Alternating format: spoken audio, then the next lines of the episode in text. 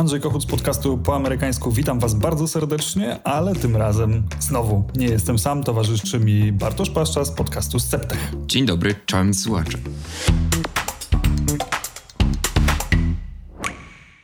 A spotykamy się nieprzypadkowo, bo spotykamy się zawsze wtedy, kiedy pojawia się temat z pogranicza tematyki amerykańskiej i technologii. Nie inaczej jest tym razem, ponieważ świat coraz częściej zajmuje się czymś, co nazywa się ransomware. Co do niedawna było ciekawostką z gatunku wirusów komputerowych. Pojawiało się gdzieś na marginesie konferencji o cyberbezpieczeństwie. Firmy zajmujące się chronieniem naszych komputerów przed wirusami publikowały jakieś informacje na ten temat, które czytało 200 200 osób, a teraz nagle temat wchodzi w samo centrum debaty publicznej. Joe Biden jest właśnie w Europie e, na swojej pierwszej wizycie zagranicznej i na szczycie G7 ma rozmawiać o cyberbezpieczeństwie i ma rozmawiać właśnie o ransomware. Dlaczego tak się stało? Ano dlatego, że w ostatnim czasie Stany Zjednoczone padły ofiarą kilku spektakularnych ataków hakerów. Najpierw mieliśmy atak na Colonial Pipeline, jeden z największych systemów rurociągów w Stanach Zjednoczonych i nagle znaczna część Stanów Zjednoczonych Zjednoczonych znalazła się bez benzyny. E, samochody stanęły, samoloty mogły przestać latać, wszystko to wyglądało bardzo poważnie. Poważna gałąź działalności państwa została niemal sparaliżowana. No a później przyszły kolejne ataki. Przyszedł atak e, chociażby na JBS, przetwórnię mięsa. Mm, ostatnio firma zajmująca się przewozami promowymi w Massachusetts skarżyła się na podobne problemy. Mm, a tego rodzaju ataki, ataki ransomware e, pojawiają się również w innych państwach, w Polsce chociażby znana firma e, CD Projekt mierzyła się z tego rodzaju atakiem. Moje pytanie, Bartku, czy mógłbyś nam najpierw szybko przybliżyć, o co właściwie chodzi, żebyśmy wszyscy byli w tym samym miejscu? Co to jest atak typu ransomware? Co to jest za oprogramowanie? Co ono robi? Do czego ma doprowadzić? To zacznijmy troszkę akademicko, ale słówko ransomware powstało z połączenia po prostu słowa ransom, czyli okup, i software, czyli oprogramowanie. I w skrócie e, chodzi oczywiście o to, że hakerzy dostają się i na komputerach e, jakiejś firmy, czy organizacji, czy instytucji instalują programowanie, które w pewnym momencie uruchomione po prostu blokuje ten komputer i pokazuje się takie takie duży pop-up na cały ekran, w którym jest napisane, że żeby odblokować ten komputer, musisz zapłacić tyle, tyle Najczęściej teraz jakiś kryptowalut e, na jakieś konto albo pieniędzy gdzieś przelać na jakiś adres i wtedy hakerzy odblokują e, te systemy. No i z tym mieliśmy właśnie do czynienia na przykład 7 maja, kiedy właśnie zaatakowano Colonial Pipeline Company. Okazało się, że komputery tej firmy po prostu zostały zablokowane, a w związku z tym, że w obecnym świecie cała taka operacja jak przesył na przykład ropy z jednego końca Stanów Zjednoczonych na drugi jest kontrolowana przez mnóstwo czujników połączonych w systemy, które kontrolują ciśnienie, które kontrolują sprawność tej całej aparatury, e, no to zablokowanie takiego systemu oznacza wyłączenie e, całego ropociągu, nawet mimo tego, że fizycznie on nie jest uszkodzony. I to jest chyba coś, co będzie nam towarzyszyło e, w nadchodzących latach. Mam wrażenie, że do niedawna e, te wszystkie kwestie związane z ransomware to były problemy dla nieuważnych, ale indywidualnych użytkowników internetu, którzy mogli gdzieś zbłąkać na manowce, ściągnąć niepożądany plik, kliknąć w jakiś tajemniczo wyglądający link i w ten sposób paść ofiarą ofiarą ataku. Natomiast te ostatnie wydarzenia uświadamiają nam, że to może być problem globalny, to znaczy, że to może być narzędzie do sparaliżowania e, nawet całego państwa. Mogą nam zniknąć e, jakieś e, istotne dane albo przynajmniej jakiegoś rodzaju kluczowe dla funkcjonowania współczesnych gospodarek systemy zostać zablokowane. No, myślę, że taki pierwszy znak ostrzegawczy, który, który chyba się przebił bardzo szeroko w ostatnich latach, to w 2015 albo 2016 roku, nie wiem czy pamiętasz, Sony wypuściło taki film o y, dyktatorze Korei Północnej, taką komedię zdaje się. I w związku z tym y, wydarzył się taki przedziwny atak, y, gdzie grupa, którą później identyfikowano jako po prostu grupę hakerską pracującą dla rządu Korei Północnej zhakowała systemy firmy Sony. I oczywiście to nie była infrastruktura krytyczna, tylko serwery pewnej firmy, ale to trochę pokazuje jakby w którą stronę mm, zmierzamy z tym wszystkim. No i faktycznie jest tak, że ten atak z maja, ten, ten szczególnie na, na właśnie... Colonial Pipeline. Colonial Pipeline, czyli infrastrukturę krytyczną dostarczającą połowę ropy na wschodnie wybrzeże Stanów Zjednoczonych, czy połowę zapotrzebowania na y, paliwa na wschodnim wybrzeżu Stanów Zjednoczonych Zjednoczonych, no to był, jest nazywany największym atakiem infrastrukturalnym w Stanach Zjednoczonych w historii. Po prostu takiej skali rzeczy się do tej pory nie działy i w tym sensie jest to nowe zjawisko. Ale sama aktywność hakerska, i to nie tylko w formie ransomware, to tak naprawdę od długich, długich oczywiście lat, ale miesięcy nabiera też na intensywności. Szczególnie mm, widoczna jest ta aktywność y, po obu stronach Pacyfiku, to znaczy dużo się mówi tutaj o tym, jak Chiny i Amerykanie e, ofensywnie i defensywnie sobie szkodzą poprzez właśnie jakieś grupy, których oczywiście nie ma bezpośrednich dowodów, że te grupy hakerskie są bezpośrednio związane z rządami, ale są pewne poszlaki, na przykład pewna amerykańska grupa korzysta z jakiegoś oprogramowania, którego autorem jest człowiek, który w sumie jeszcze parę lat temu pracował bezpośrednio dla e, CIA czy FBI, a z drugiej strony no, są te chińskie grupy, które też można jakoś tam pośrednio prześledzić. No i co więcej, takie działania, one są głównie ukierunkowane nie bezpośrednio na państwa, instytucje i ministerstwa, natomiast na po prostu firmy, na przeszkadzanie różnym firmom w sektorze na przykład biotechnologicznym, ale też y, w, po prostu w służbie zdrowia, farmaceutyce, w telekomunikacji, no właśnie też przemysł gier komputerowych jest tutaj y, ciekawym celem, o czym w Polsce ostatnio się przekonaliśmy. Y, no to one są po prostu przeprowadzane, pewnie częściowo służby sobie mogą w ten sposób zarabiać, gromadzić środki, takie nielegalne, pozabudżetowe, ale też no, jest to jakaś forma y, różnych cichego rewanżu za różne ataki, oczywiście przeprowadzone w drugą stronę. I co więcej, takie ofensywne stosowanie grup hakerskich znajduje się y, tak naprawdę między słowami trochę, ale oficjalnie w strategiach i e, Stanów Zjednoczonych i Chin e, w kwestii tej e, cyberprzestrzeni, o czym na naszym portalu pisał Wojciech Adamczyk niedawno w tekście pod tytułem, myślę, że będącym zrozumiałą parafrazą, czyli jak rozpętali cyberwojnę światową. Bardzo polecam. Na portalu Klubu Jagiellońskiego oczywiście, bo tej informacji e, mogło zabraknąć. Jeżeli wejdziecie na portal, by przeczytać wspomniany tekst, to nie zapomnijcie też, że można nas wesprzeć e, finansowo. Bardzo będziemy wdzięczni, bo produkowanie podcastów takich jak ten również trochę kosztuje. E, tyle e, komunikatu e, fundraisingowego. Natomiast ja bym chciał jeszcze wrócić do tego wątku państwowego, bo to jest bardzo ciekawe, o czym mówisz. To znaczy, że państwa w tej chwili, wiedząc, że infrastruktura cyfrowa jest jednym z kluczowych krwiobiegów współczesnych krajów, starają się wykorzystywać ataki hakerskie, by szkodzić, by przeszkadzać, właśnie uderzając w te systemy.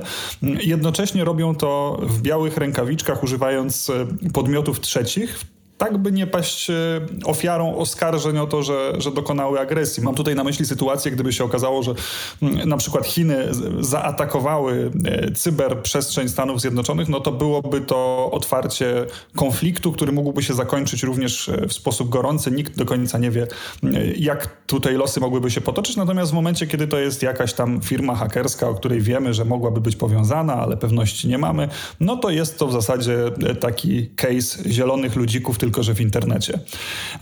I tutaj państwa oczywiście starają się w ten sposób sobie szkodzić, ale mam wrażenie, że również testują swoją wytrzymałość. To zwłaszcza ten ostatni przypadek Colonial Pipeline i zachowanie Rosji mogłoby mieć e, taki sens. Oczywiście e, Rosja jako państwo nie przyznaje się do tego rodzaju ataku, e, ale jednocześnie te podejrzenia, zresztą oprogramowanie wyszło z całą pewnością od rosyjskiej grupy hakerskiej, to wiemy, te podejrzenia mają dosyć, są dosyć mocno ugruntowane i wpisują się w inne działania, które Kreml podejmował w ostatnich miesiącach, więc chyba możemy założyć, że gdzieś w tle tego ataku na Colonial Pipeline Rosja rzeczywiście się znalazła.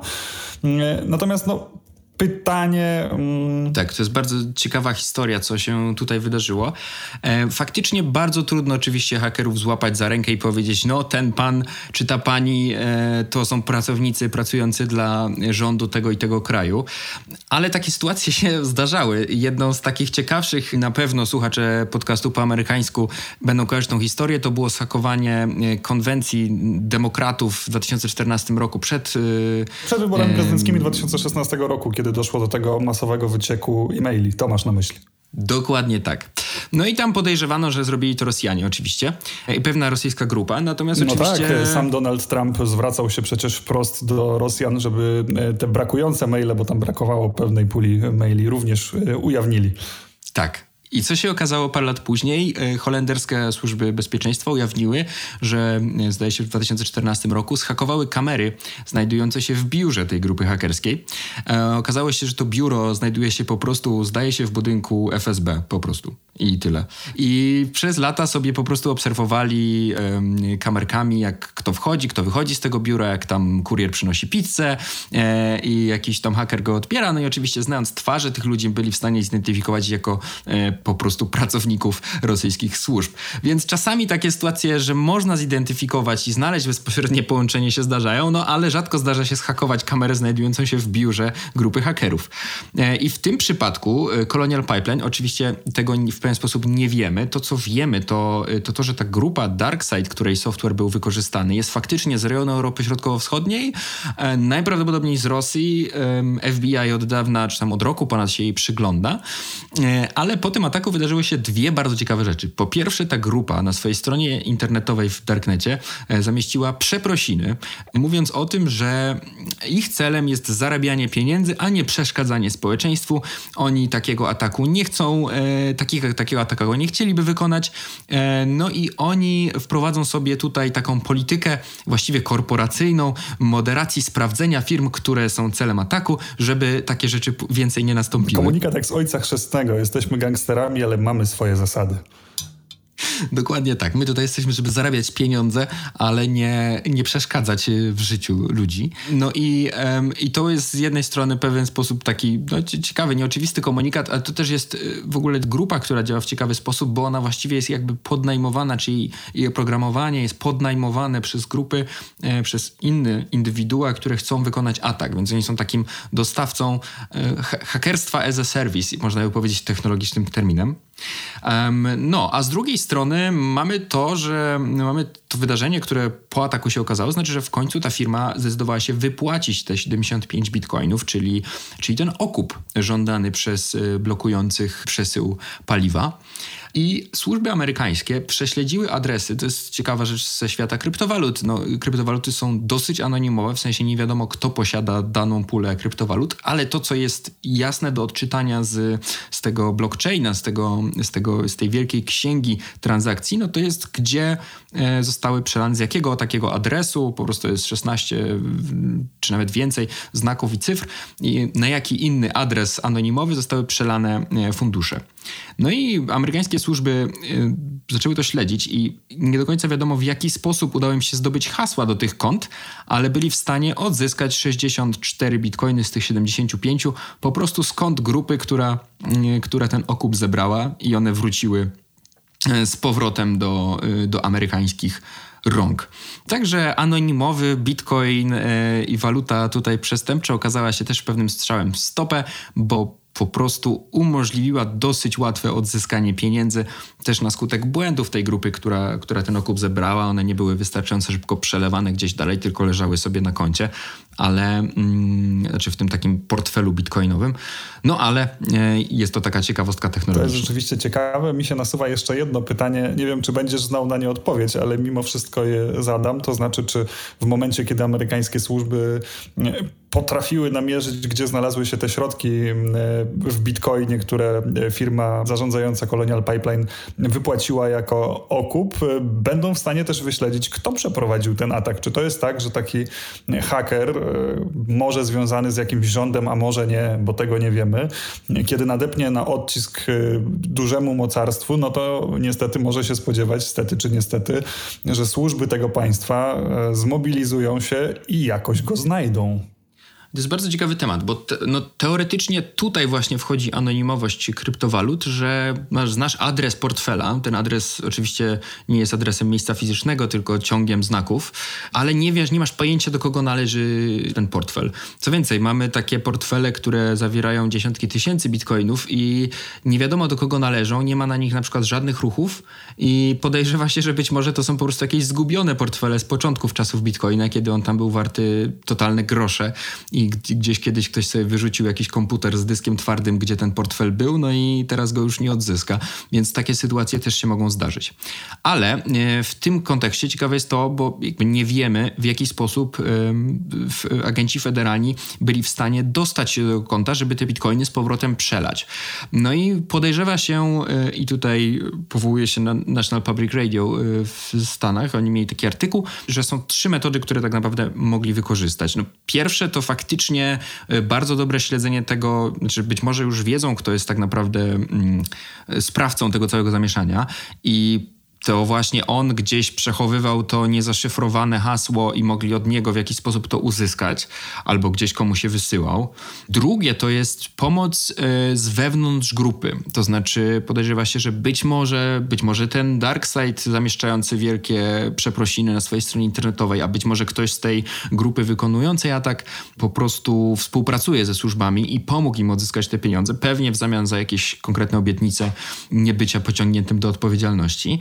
E, no i wreszcie trzecia metoda, no to byłaby współpraca z którąś z giełd kryptowalut, z którymś z miejsc, gdzie, które przechowuje takie portfele na przykład, jeśli e, z takimi pośrednikami na rynku. No ale jeżeli to byłby któryś z tych pierwszych dwóch przypadków, to faktycznie oznaczałoby, że albo amerykańskie służby już dobrze wiedzą, kto był tą osobą, czy tą grupą, która wykonała ten atak, albo ym, no, są w stanie zdobyć te informacje współpracując z jakąś inną grupą hakerską, albo z częścią tej grupy, która wykonała atak, więc być może niewykluczone, że to my teraz jesteśmy w niewiedzy, natomiast amerykańskie Zemsta służby... nadchodzi. Tak, amerykańskie służby już zdają sobie sprawę, kto to robi. Myślę, że podsumowując tę naszą dzisiejszą arcyciekawą, e, wydaje mi się, rozmowę, chociaż to słuchacze powinni mm, ocenić, e, zastanowiłbym się jeszcze nad tym, jakie konsekwencje dla nas to może mieć. Dla nas mam na myśli współczesne państwa, nie tylko Stany Zjednoczone, ale też Polskę. Czy to będzie tak, że tego rodzaju ataki po prostu od czasu do czasu będą utrudniać nam życie i powodować, że jakiegoś rodzaju usługi nie będą dostępne, czy też grożą nam o wiele poważniejsze problemy, że być może ktoś tego okupu nie zapłaci i jakieś kluczowe dane zaczną nam znikać z systemów. Czy to jest tak, że państwa powinny nie tylko inwestować w cyberbezpieczeństwo, w jakieś systemy ochronne, ale też na przykład tworzyć jakieś systemy alternatywne na wypadek, gdyby, no właśnie, jakaś infrastruktura krytyczna obsługiwana przez komputery nagle przestała działać, tak byśmy mogli się z powrotem przerzucić na tryb analogowy. Czy ty znasz, czy może myślisz o jakichś receptach, czy może czytałeś o jakimś ciekawym sposobie, w jaki e, można by te problemy obejść? Czytałem bardzo ciekawą książkę napisaną przez byłego członka brytyjskiego parlamentu, ale szanowni słuchacze, przepraszam was bardzo, nie pamiętam ani tytułu, ani, um, ani autora, także umieścimy go może w, w opisie. Tak, cieszę się, że pomogłem. E, bardzo ciekawa książka właśnie o tym, że te nasze systemy różne komunikacji, na przykład służb, e, są coraz bliżej związane z oczywiście telekomunikacją i tymi standardami, które używamy na co dzień. To wszystko staje się coraz bardziej powiązane i oczywiście jak patrzymy na ten świat i widzimy, że no właśnie, e, jeszcze 40 czy 50 lat temu pewnie nie dałoby się zhakować przesyłu paliwa jakimś ropociągiem, bo on po prostu po pierwsze nie był podłączony do internetu, po drugie w większości był raczej obsługiwany mechanizmem mechanicznie, a nie cyfrowo, nie miał tylu czujników, systemów zarządzających i tak dalej. I obecnie ten świat mm, zmierzamy w taką stronę, że wykorzystujemy tą technologię, która na co dzień daje nam dużo wyższą sprawność, dużo mniejszą awaryjność takich systemów, co jest również istotne, no ale wystawia nas na takie niebezpieczeństwo, że e, ktoś gdzieś, któryś z pracowników otworzy maila, kliknie w link phishingowy i zainstaluje e, coś, co zablokuje nam całą firmę.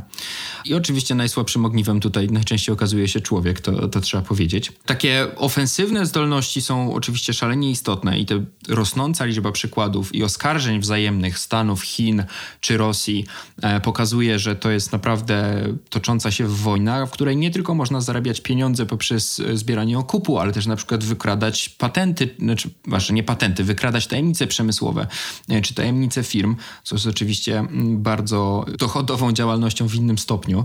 No i wreszcie tutaj odeślę z kolei do innego tekstu, który dopiero się pojawi u nas na portalu, Maciej Lipiński, pod roboczym tytułem Pieniądze albo Blackout, napisał taki bardzo ciekawy tekst, w którym przywołuje przykład właśnie takiego malware, takiego wirusa, który o mało, gdyby nie błędy i gdyby nie jego ograniczenia, to mógłby doprowadzić do awarii w elektrowniach jądrowych. Nie, nie do końca wiadomo oczywiście, jakie te, jak te awarie przebiegły. Elektrownie jądrowe, pamiętajmy, są dużo bardziej bezpieczone e, niż różne inne miejsca przed tym, żeby taka awaria spowodowała ich eksplozję, tak? To raczej one się po prostu zamykają i wyłączają. Natomiast no to bardzo ciekawy przypadek e, wirusa Triton z 2017 roku, który się faktycznie poprzez właśnie takie urządzenia kontrolne dostarczane przez firmę Schneider się rozpowszechnił po świecie i w ogóle podejrzewa się, że to był pierwszy taki wirus mający wyrządzić szkodę. To znaczy on miał doprowadzić do eksplozji, e, zdaje się, gazociągu w Arabii Saudyjskiej, no ale znalazł się na tylu urządzeniach wyprodukowanych przez tą firmę, że tak naprawdę był instalowany właśnie w różnych innych miejscach, jak na przykład elektrowniach jądrowych. No i to jest rzeczywistość, która nas w lepszym lub gorszym stopniu czeka i to cyberbezpieczeństwo będzie absolutnie kluczowe dla każdej firmy, bo każda firma coraz obficiej korzysta w fabryce z różnych urządzeń, z sensorów, czujników, systemów kontrolnych, czy w biurze oczywiście też, niekoniecznie mając do czynienia z fabryką. No i wreszcie cała nasza infrastruktura krytyczna coraz częściej, coraz gęściej jest połączona ze sobą, tak żeby móc sprawnie nią zarządzać i lepiej korzystać na co dzień, ale w przypadku awarii możemy mieć tutaj poważne problemy. No i myślę, że to też e, będzie rosnące pole do rywalizacji największych światowych mocarstw, e, takie proxy war XXI wieku, tam gdzie trudno o otwarty militarny konflikt, e, wojnę o terytorium, wysyłanie czołgów i samolotów, tam być może można zastępczo rywalizować w cyberprzestrzeni, co chyba rzeczywiście, tak jak to opisujesz, powoli zaczyna mieć miejsce. Bardzo Ci dziękuję za tą arcyciekawą rozmowę. Naszych słuchaczy raz jeszcze odsyłam na portal Klubu Jagiellońskiego, prosząc oczywiście o finansowe wsparcie, ale też zachęcając do czytania materiałów, które się tam pojawiają. Polecamy również serdecznie inne podcasty e, klubowe. Myślę, że się zgodzisz ze mną. Oczywiście na czele z podcastem Sceptech, e, który prowadzi Bartek Paszcza i podcastem po amerykańsku, który prowadzę ja. Dokładnie tak. Natomiast wspomnijmy też podcasty Międzymiastowo i Kultura Poświęcona. Te cztery podcasty wydajemy jako Klub Jagielloński. Wszystkie polecamy, łącznie z naszą stroną internetową. Dziękuję bardzo, drodzy słuchacze. Ja również dziękuję. Do usłyszenia.